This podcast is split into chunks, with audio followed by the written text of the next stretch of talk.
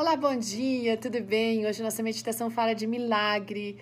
Estar vivo já é um milagre, mas Deus faz milagres constantes na vida das pessoas, não é? Que clamam a Ele. Hoje a nossa história foi encaminhada pela Isabel Maria de Santana Riquieri. Ela é aposentada, casada, tem uma filha, tem uma neta. Ela é formada em enfermagem e administração e ela viveu o milagre. Ela conta que a vida dela sempre foi muito corrida, gente, trabalhando como enfermeira, cuidando da casa, do marido, da filha, e sempre muito ativa na igreja.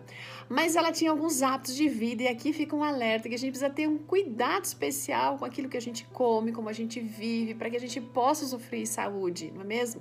E ela tinha um hábito muito sério, gente. Ela exagerava em comer doce e bebia muita água. Então, um dia, ela teve uma forte dor de cabeça, uma dor que nada de analgésico tirava. Ela não conseguia nem mais ficar em pé. Nesse momento, ela foi levada a um pronto-socorro pelo marido e pelo irmão. Lá, gente, ela foi sedada, foi medicada, e na manhã seguinte, o médico de plantão encaminhou ela para fazer exames com um neurologista. E esse exame disse que ela estava com câncer no cérebro, tinha que ser operada imediatamente. Nossa, aquilo foi uma notícia apavorante, é de tirar o chão de qualquer um, não é mesmo? Ela voltou do consultório para o pronto-socorro, gente, para poder tomar morfina, tamanha era a dor de cabeça. No dia seguinte, ela consultou então um neurocirurgião. Aí, ele solicitou vários exames para ela e depois que foi realizados esses exames, foi constatado que ela tinha tido um AVC hemorrágico. Sabe? Isso por causa do aumento da pressão intracraniana e uma alta súbita de glicose. Porque o índice dela de glicose estava em 600. Uau!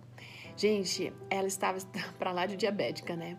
Então, ela começou um tratamento que foi prescrito, mas a dor de cabeça não passava. Ela chegou a ter que morar com a irmã dela por 3 meses para ser cuidada pela irmã. Por quê?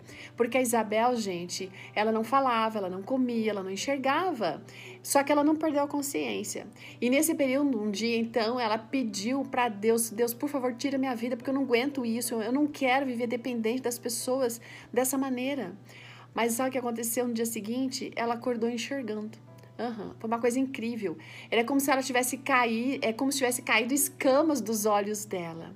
Ela orou a Deus, pediu perdão pela sua falta de fé. E daí, gente, isso aconteceu em março de 2015.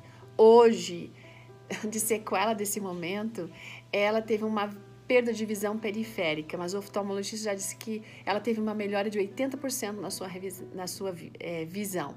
Ela retornou à normalidade da sua vida, voltou a dirigir, tocar piano, desenhar, pintar, graças a Deus. Mas algo importante aconteceu também no relacionamento dela com Deus, que mudou muito depois desse momento. Sabe, nada é mais importante do que a nossa comunhão diária com Deus. E também eu acrescentaria alguma coisa aqui, a importância de a gente seguir os conselhos de Deus em relação à saúde, para que a gente possa desfrutar dessa vida com mais prazer, com mais energia e vigor. Sabe, hoje a Isabel, quando é convidada para pregar, ela conta o testemunho dela, desse milagre que ela recebeu, porque na verdade ela não recebeu milagre, ela é o próprio milagre. Gente, para Deus não há impossíveis. Ele vai fortalecer você, vai dar vigor para você mudar aquilo que precisa ser mudado na sua vida, para você ter uma vida, uma qualidade de vida melhor. E isso é para mim também. Então, que Deus nos ajude e nos fortaleça, né? Como diz Isaías 40:29, ele fortalece o cansado, dá grande vigor ao que está sem forças. Deus abençoe você, um ótimo dia, até amanhã. Tchau!